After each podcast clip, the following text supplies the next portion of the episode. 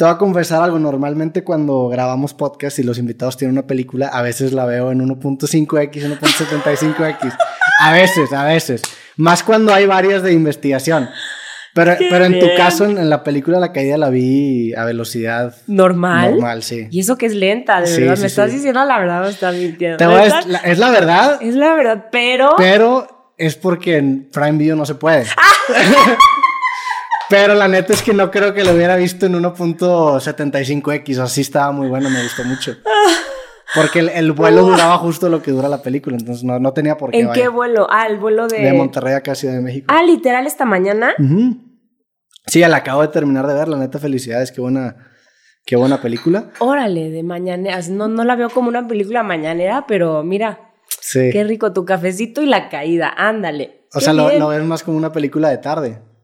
Pues no, otra amiga me habló, mm, eh, una amiga, Mónica Ramírez, activista, me habló diciendo que también se esperó a la mañana porque sabía que era una película difícil y que no la iba a poder ver en la noche antes de dormir, entonces que la vio en la mañana, entonces ya, ya eres el segundo que me dice lo mismo.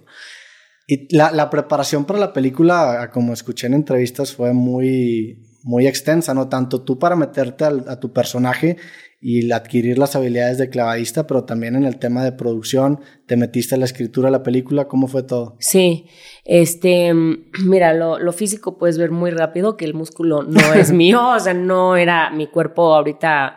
Si me vieras en traje de baño dirías, no, sí, sí le echo ganitas para la película. O sea, no es mi, no ha sido mi cuerpo y mucho menos a los seis meses de haber parido. O sea, yo había parido seis meses antes de la película y estaba yo amamantando durante la película y eran llamados nocturnos, entonces tienes con mi bebé.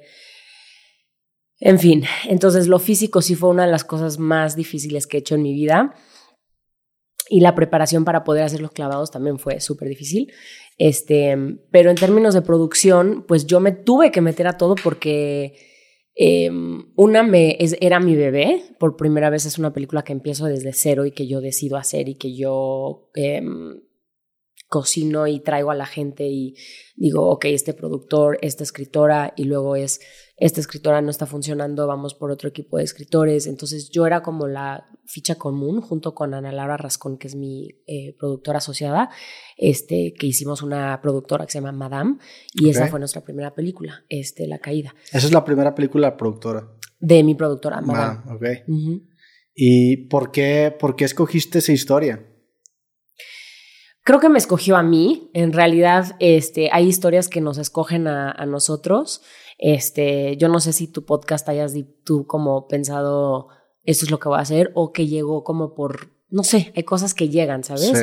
Y esta película me llegó em, porque yo estaba buscando hacer una película de, de deporte, de algún deporte en México. Yo era deportista y dije, nunca he visto como una película en México de hay tantos deportistas de alto rendimiento y sus historias son impresionantes. Y empecé una investigación sobre el deporte y tombé, tombé, esa palabra no existe en español. ¿Tombé? ¿Tombé? No. ¿Qué es tombé? No existe.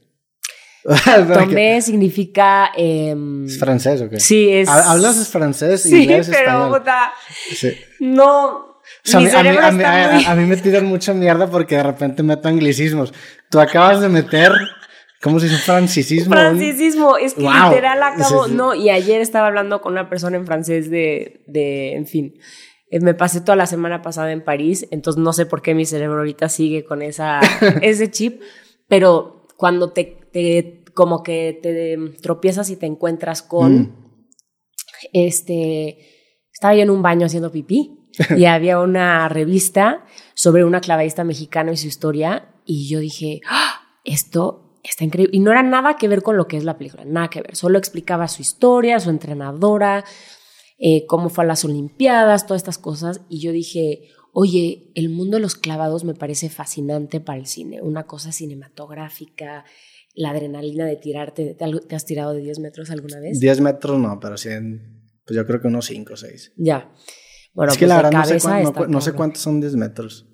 10 metros. Sí, eso no, no, 10 metros ni de pedo, porque ayer estaba grabando un capítulo con con un güey que era militar, se llama Gafe 423, y una de las pruebas era tirarse de 10 metros. Y me dijo que se estaba cagando de miedo, que era lo que más miedo le daba de todas de toda la preparación. De toda la, del adiestramiento. Entonces ni de pedo me tiró de 10 metros, no sé cuántos. Sí, fíjate que eso, yo lo, después de haber hecho la película en la postproducción, vi un cortometraje, un, un documental sobre el- la preparación de, de estos chavos y que se tienen que tirar al final de, bueno, de chavos y chavas, de 10 metros y que es como la parte más así de que a ver si te avientas y te, el coraje de aventarte. ¿Pero de, de clavadistas o de qué era el- No, de, de Ah, de los militar, militares. Sí, Sí, de los sí, sí. militares. Yo no sabía eso. No, hasta yo, yo, no yo no tenía idea de lo que... O sea, obviamente tenía una, una noción, pero ya que te lo platique un militar, cómo es la experiencia de estar en el ejército y ser fuerzas especiales, es...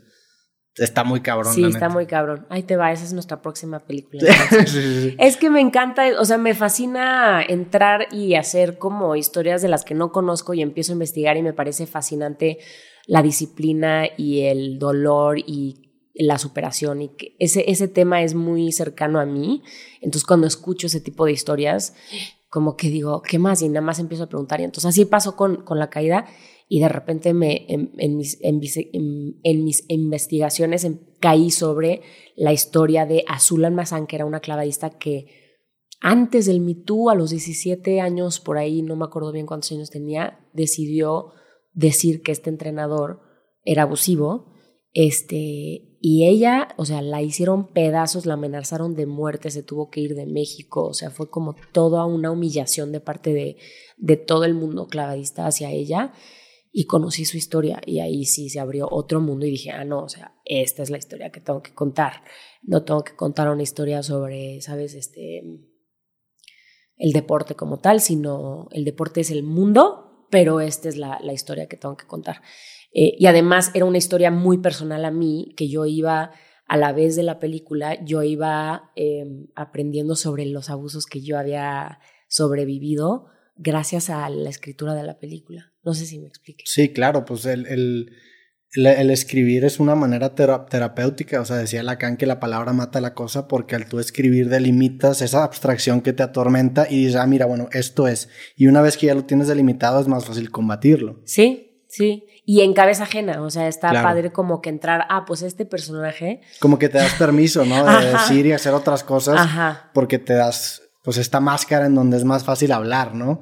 Y es más fácil Me encontrar esa vena, esa vena de escape. sí. ¿Y esta historia de la clavadista hace cuánto fue? O sea, ¿hace cuánto pasó esto?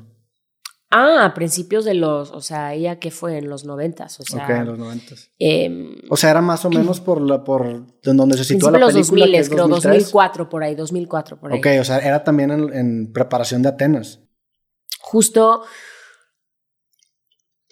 hice una ficción porque estábamos al principio como tratando de ser muy leales a dónde compitieron y todo, pero en temas de producción, ir a donde fue eh, realmente, donde pasó tal, tal y cual, pues no teníamos una coproducción con tal país. O sea, la pro- coproducción que teníamos era con, que buscamos y que logramos fue con Grecia. Mm. Habíamos pensado en Tokio, porque yo quería que la escena final, cuando ella sale y está caminando en su traje de baño y todo, quería que saliera un mundo muy em, extranjero con gente que ella, o sea, sabes, que se vean, que idiomas de otro, o sea, como que está entrando a ella un mundo nuevo.